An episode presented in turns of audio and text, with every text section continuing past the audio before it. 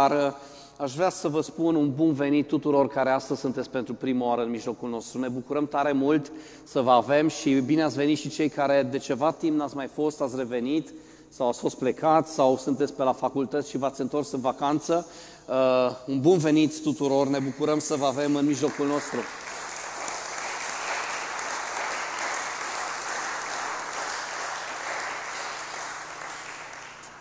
Avem o tradiție la Centrul Creștin Brașov, în fiecare duminică predicăm din Cuvântul lui Dumnezeu. Avem acest obicei bun, spun eu, pe care l-am văzut în Noul Testament, care l-am regăsit în, în Scripturi. Ori de câte ori creștinii se adunau, se adunau în jurul învățăturii apostolilor și aveau această părtășie cu Cuvântul lui Dumnezeu și de aceea și astăzi aș vrea să ne uităm la câteva versete din, din Cuvântul lui Dumnezeu, deși astăzi o să încep cu un citat dintr-o carte care m-a inspirat foarte mult și Uh, sper să vă ajute și pe voi. Este vorba despre un autor uh, al secolului trecut, foarte bine cunoscut, Ave Tozer. Nu știu dacă vă spune ceva, am trimis și o poză pe uh, grupul de proiecție. El este Domnul, scrie cărți foarte, foarte faine și vi le recomand cu drag. Aceasta se numește Urmărirea lui Dumnezeu, scrisă într-un mod foarte simplu, în sensul cel mai bun al cuvântului și totuși foarte, foarte profundă. O carte scrisă din inimă de acest uh, autor. Și aș vrea să încep cu un uh, citat uh, din, uh, din această carte.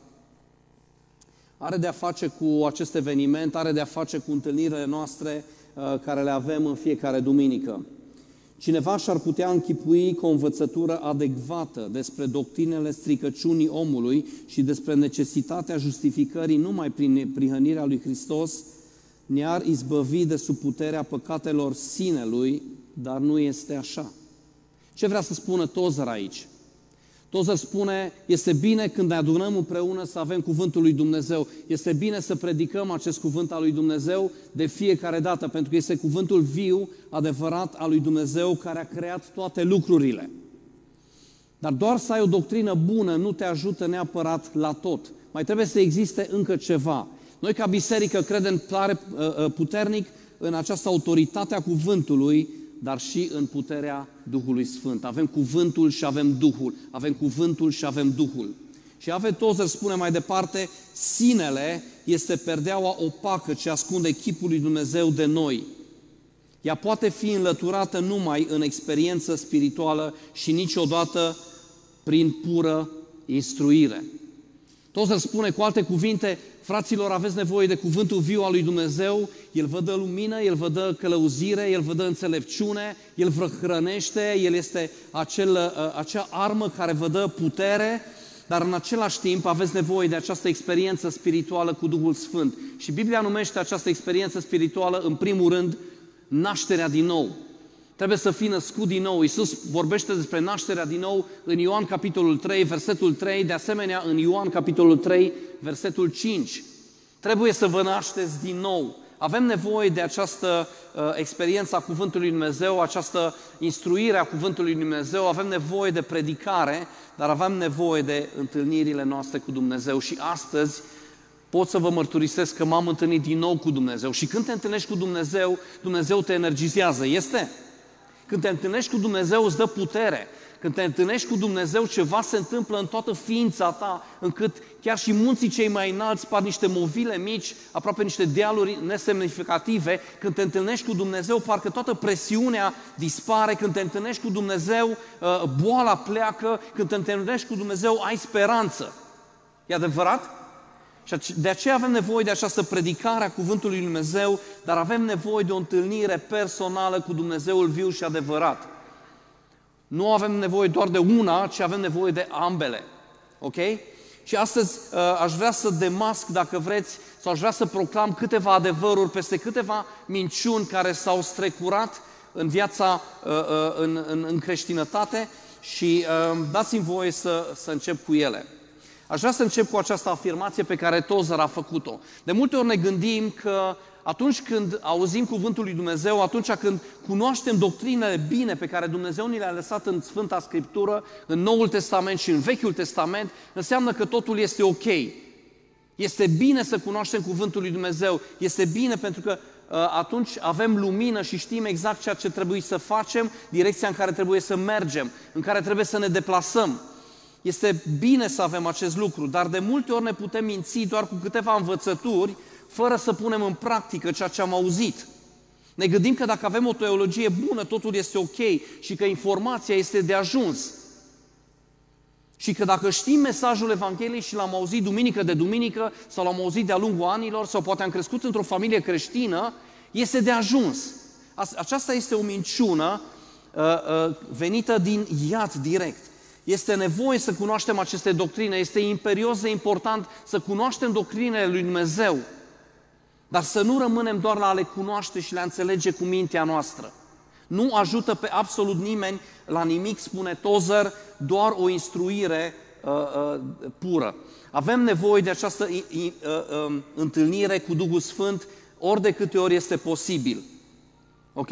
Și exemplul cel mai bun pe care pot să-l dau în această dimineață sunt chiar farisei. Dacă vă aduceți aminte, fariseii uh, cunoșteau cuvântul lui Dumnezeu, Vechiul Testament în acea perioadă, pe de rost. Multe pasaje dintre ele, ei le cunoșteau pe de rost.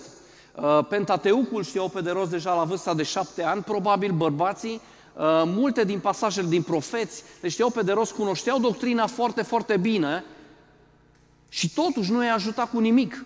Nu i-a ajutat cu absolut nimic. Iisus vine și spune, jertfe, ok, sunt bune, dar eu doresc inima ta. Ok? Milă doresc. Spuneam asta acum trei duminici. Este important să cunoaștem doctrinele, dar este foarte important să nu uităm pe cel care a dat aceste doctrine, care a lăsat aceste doctrine în scripturi pentru biserică. Ok? Este un reprezentant de seamă pe care aș vrea să-l scot în evidență în această, în această dimineață și anume Pavel. Pavel era un fariseu din uh, secta fariseilor, din uh, iudaism și era unul de un, un lider important. De fapt, Pavel era autorul moral al uciderii lui Ștefan. El a fost prezent acolo și cumva cred că a tras el sforile încât uh, Ștefan să fie ucis. El cunoștea foarte bine doctrina lui Dumnezeu, crescuse într-o casă creștină, dacă vreți, uh, cu ghilimelele de rigoare, uh, învățase la picioarele lui Gamaliel, ne spune cuvântul lui Dumnezeu, însă Pavel, deși cunoștea așa de bine Vechiul Testament și doctrina curată din Vechiul Testament, totuși nu avusese o întâlnire personală cu Dumnezeu. Ceea ce îmi doresc noi uh, pentru centru, ceea ce îmi doresc eu pentru Centru Creștin Brașov este să avem o învățătură bună, dar în același timp să avem și aceste întâlniri pe care le putem avea cu Dumnezeu. Pavel, care era însuflețit de această râvnă pentru, pentru iudaism și pentru secta fariseilor, a cerut, cum bine știți, uh, uh, autorizare din partea mai marilor preoților din Ierusalim, a cerut undă verde să meargă către Damasc, și să prigonească pe aceia care fugiseră de frică atunci când au văzut că Ștefan a fost omorât cu pietre. A auzit el, Pavel, că sunt câțiva în Damas care s-au împrăștiat în zona aceea și s-a dus la mai mari preoților și a zis, vreau să mă duc să-i prind pe toți, să-i aduc legați înapoi la Ierusalim și să fie pedepsiți. Să fie pedepsiți cum a fost Ștefan pedepsit. Dar Pavel nu cunoștea oare uh, uh, uh, scripturile, nu avea o doctrină bună, ba da, le cunoștea și totuși avea o râvnă pentru lucruri care Uh, de, de, de, de, pentru care mai târziu i-a fost rușine. Pavel s-a dus în drumul lui spre Damasc și a avut acea întâlnire extraordinară cu Hristos. Vă aduceți aminte? Hristos îl dă jos de pe cal și el se întâlnește, este orb timp de trei zile, realizează orbirea în care a trăit toată viața lui și cere și strigă ajutorul lui Dumnezeu și Dumnezeu trimite un om pe nume Anania care se roagă pentru Pavel și Pavel se întâlnește cu Dumnezeu și Pavel își recapătă vederea și Pavel devine cel mai mare vestitor al Evangheliei al acelei, a, acelei perioade. Ceea ce vreau să spun și ceea ce vreau să scot în evidență, prima minciună cu care putem să ne uh, uh, amăgim este că dacă cunoaștem Scriptura foarte bine, dacă citim în fiecare zi, uh, nu știu câte versete, dacă în fiecare zi, uh, uh, eu știu, medităm la psalm și la, la cuvântul lui Dumnezeu, uh, minciuna care ar putea să se infiltreze în viața noastră este, este de ajuns. Dar Biblia spune că avem nevoie și de învățătură și avem nevoie și de experiența cu Duhul Sfânt. Și sunt mulți care poate v-ați născut în familii creștine și cunoașteți doctrinele foarte bine. Cunoașteți ce trebuie făcut, știți că trebuie să mergeți la biserică, știți ce aveți de făcut la biserică, însă niciodată nu v-ați întâlnit cu Hristosul viu și adevărat. Sunteți cumva în postura în care se afla la un moment dat Pavel cunoștea bine lucrurile, dar încă nu se întâlnise niciodată cu Hristos. Asta este prima din, din acele minciuni care s-au infiltrat în mijlocul nostru și poate vă gândiți, ok, dar ce are asta de a face cu Paștele? Păi are foarte mult de a face, pentru că venim poate la biserică duminică de duminică sau poate venim doar de Paște la biserică și auzim informații, primim informații, știm despre Hristos, știm ce a făcut Hristos pentru noi, am auzit cât de frumos a cântat echipa de laudă și am înțeles mesajul, pentru că aceste cântece sunt și niște uh, uh, proclamații doctrinare extraordinare Uh, am auzit aceste lucruri, dar niciodată poate nu te-ai întâlnit cu Dumnezeu. Nu ajunge să vii doar la biserică într-o duminică, nu ajunge doar să, să participi poate la un cer de casă, ci tu trebuie să te întâlnești cu Dumnezeu. A doua minciună care aș vrea să o demas și aș vrea să proclam adevărul peste, peste aceste lucruri este că religia uh, uh, este o minciună în, în popor, în poporul ăsta al nostru românesc, pe aceste meleaguri mioritice și anume că dacă îți schimbi religia, este cel mai mare păcat. Ați auzit lucrul ăsta? Da? Astăzi poate se află cineva pentru prima oară în mijlocul nostru și a auzit aceste minciuni, că dacă îți schimbi religia, este cel mai mare păcat. Dăm voie să-ți dau câteva argumente împotriva acestei minciuni. Doar imaginează că strămoșii noștri, romanii și dacii, ar fi crezut acest lucru. Unde ne-am fi aflat noi astăzi? Romanii erau uh, un popor care se închinau la mulți zei, la mulți Dumnezei, politeiști, și mai mult decât atât a ajunseseră să se închine și cezarului, împăratului, care era un fel de semizeu, un zeu, da? Unde ne-am fi aflat astăzi dacă strămoșii noștri, când Andrei a venit să predice pe aceste meleaguri, ar fi zis, noi nu ne schimbăm niciodată religia. Ne-am fi închinat lui Iohannis, lui Băsescu, Constantinescu, Iliescu și alți Escu.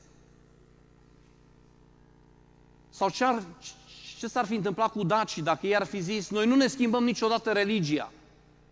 Din 5 în 5 ani, femeile de aici ar fi dispărut toate, pentru că trebuiau să fie aduse jertfe lui Zamolxe.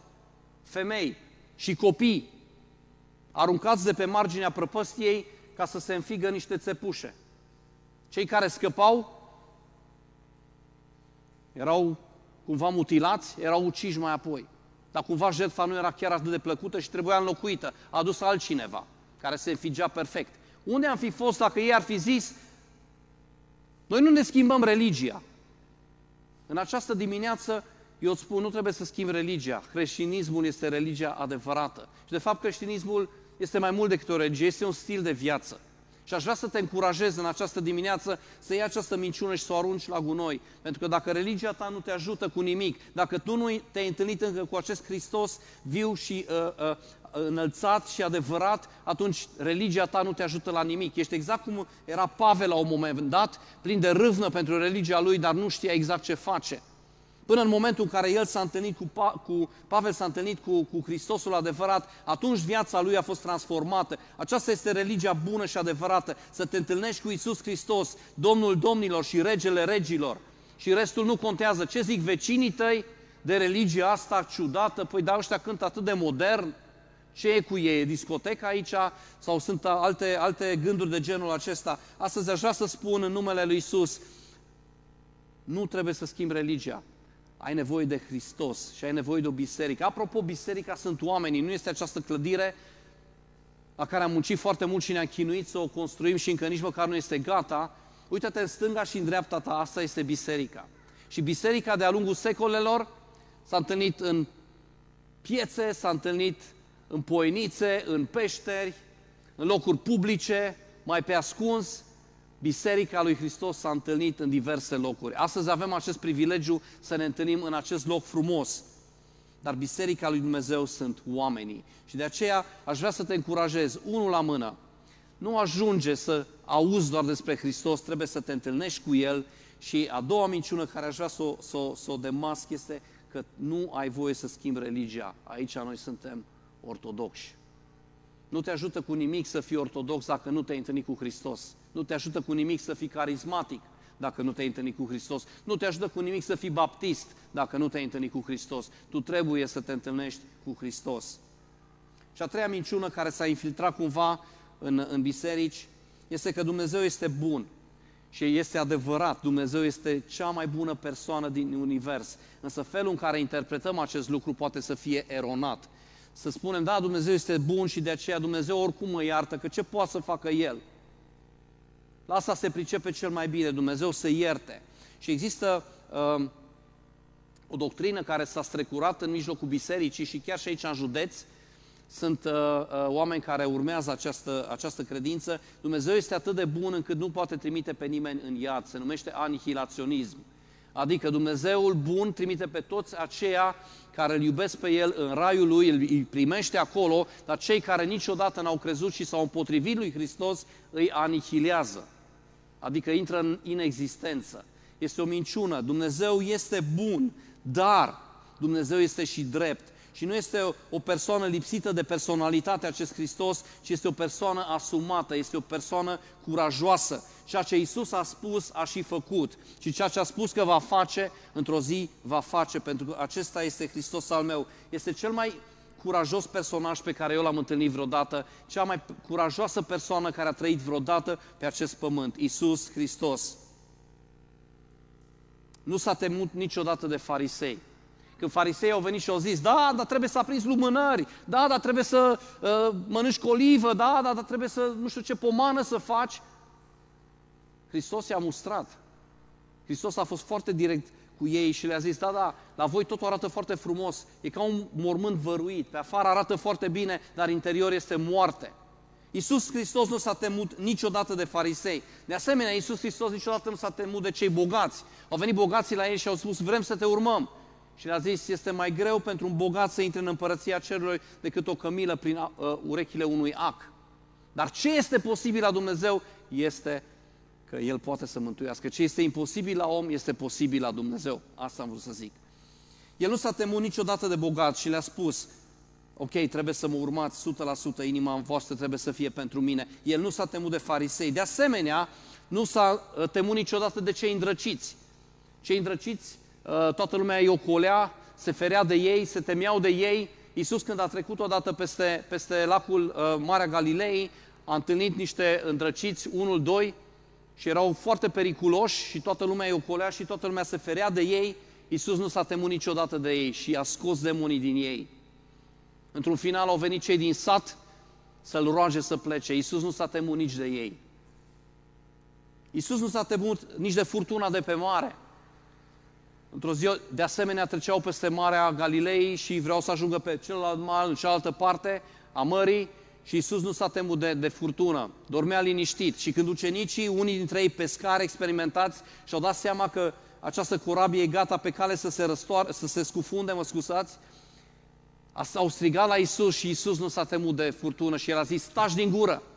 Iisus al meu este un Dumnezeu curajos, este un personaj curajos. El ceea ce spune a făcut și ceea ce a spus despre viitor va înfăptui. Și de aceea El a spus că fiecare om trebuie să dea socoteala înaintea lui Dumnezeu și fiecare ne vom înfățișa înaintea lui Dumnezeu și vom da socoteală pentru ce am făcut sau nu am făcut.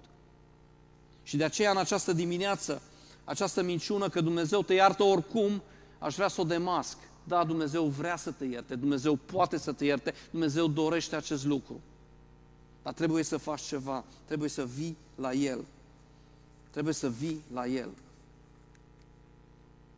Iisus Hristos al meu nu s-a temut nici de cruce, în această săptămână sărbătorim Paștele, sărbătorim această minunată sărbătoare, învierea lui Isus și uh, aceste cântece au răsunat atât de frumos aici și ne-am bucurat și am chiuit și am dansat și am strigat de bucurie pentru că acest lucru este adevărat. Hristos a înviat dintre morți. El nu s-a temut nici de cruce și ultimele lui cuvinte pe cruce au fost, câteva dintre ele o să le menționez în această dimineață. El a spus, mie sete. Și mie mi-e sete acum. Dar el a spus mie sete. Dar oare de ce a spus mie sete? V-ați gândit vreodată? Pentru că Isus a îndurat o, o, o violență fizică extraordinară. L-au pus să-și care acea cruce în acea căldură, l-au biciuit pe spate, i-au smuls barba, i-au dat peste ceafă și au zis, ia prorocește, cine a dat? L-au scuipat și mai apoi au pus și o coroană de spini pe cap și au înfipt-o bine Și Isus spune pe cruce, mi-e sete. De ce? Pentru că Isus a îndurat moarte violentă, moarte, fiz- durere fizică la extrem. Apoi, alte cuvinte pe care El le-a rostit au fost Eli, Eli, lama sabactani, adică Tatăl meu, Tatăl meu, de ce m-ai părăsit? Suferința n-a fost doar fizică, a fost și psihică, a fost și uh, emoțională. Pentru că păcatul lumii era asupra lui Isus și cu toții știm asta. El a luat păcatul nostru, păcatul meu asupra lui, păcatul tău asupra a lui și, și a strigat la un moment dat, Tatăl meu, Tatăl meu, de ce m-ai părăsit? De ce l-a părăsit Tatăl? Pentru că toate păcatele noastre erau asupra lui și Tatăl n-a mai putut să se uite la acea persoană plină de păcat și și-a întors privirile și l-a simțit pentru prima oară acest lucru și a spus, Tatăl meu, Tatăl meu, de ce m-ai părăsit? Iisus al meu a suferit extraordinar, dar Iisus al meu a și spus, s-a împlinit. Pe cruce a strigat, s-a împlinit. Ce s-a împlinit? Jertfa a fost primită, sacrificiul a fost primit, iertarea a fost făcută posibilă. Într-un mod simbolic, în templu, perdeaua s-a rupt și avem acces liber astăzi în Sfânta Sfintelor, uh, uh, uh, în, în prezența lui Dumnezeu. Iisus a spus despre El însuși, eu sunt calea, sunt adevărul și sunt viața. Acest Iisus al meu a strigat pe cruce, s-a împlinit. Cu alte cuvinte, jertfa a fost primită. Sângele care a curs a fost primit. Și aș vrea să închei cu pilda bunului samaritean. Aș vrea să spun câteva lucruri despre această pildă. Isus este bunul samaritean. El este acela care s-a îndurat de noi. Și știți cu toții acea relatare, acea pildă pe care Isus a spus-o? A spus că un om care se îndrepta din Ierusalim spre Ierihon a căzut pradă uh, tâlharilor care l-au bătut, l-au dezbrăcat și l-au lăsat pe jumate mort acolo. Și Isus spune că a trecut un preot pe acolo, l-a ocolit, s-a uitat la el și nu, nu l-a ajutat cu nimic. De asemenea, un levit a trecut pe acolo, l-a ocolit și nu l-a ajutat pe, cu nimic. Martin Luther King Jr. spune așa, Întrebarea pe care au avut-o preotul și levitul a fost, dacă mă opresc să ajut pe acest om, ce se va întâmpla cu mine? Ce se va întâmpla cu mine? Însă Samariteanul Milos a întors întrebarea astfel. Dacă nu mă opresc să-l ajut pe acest om, ce se va întâmpla cu el? Iisus este bunul samaritean, El s-a oprit și ne-a legat toate rănile. El este Cel care și-a făcut timp pentru noi. El ceea ce a spus și a, a și făcut, tot ce a fost necesar, El a făcut. Iisus a spus în, în Matei, capitolul 20, cu versetul 25, Fiul omului n-a venit ca să-i se slujească, ci El, ci El să slujească și să-și dea viața ca răscumpărare pentru mulți. În această dimineață vreau să vă spun câteva lucruri câteva minciuni care s-au infiltrat în Biserica lui Dumnezeu și care astăzi vreau să le demasc. Dacă cunoști teologie, nu ți este de ajuns. Trebuie să te întâlnești cu Hristos. Nu ajunge doar să cunoști adevărul lui Dumnezeu, tu trebuie să ai acea întâlnire și acea naștere din nou cu Isus Hristos. Doi, poți să schimbi religia cu ghilimele de rigoare, tot creștinism, tot în creștinism credem, fă ceea ce este necesar, dacă nu te ajută religia în care ești, schimbă caută-L pe Hristos. Și a treia minciună care s-a infiltrat între noi este că putem face aproape orice, că Dumnezeu ne iartă oricum. Nu, avem nevoie să avem un legământ cu El, avem nevoie să ne întâlnim cu Dumnezeu, avem nevoie de o experiență spirituală. Și în această dimineață aș vrea să mă rog pentru absolut fiecare, aș vrea să mă rog ca să ai o întâlnire cu Dumnezeu cum poate n-ai avut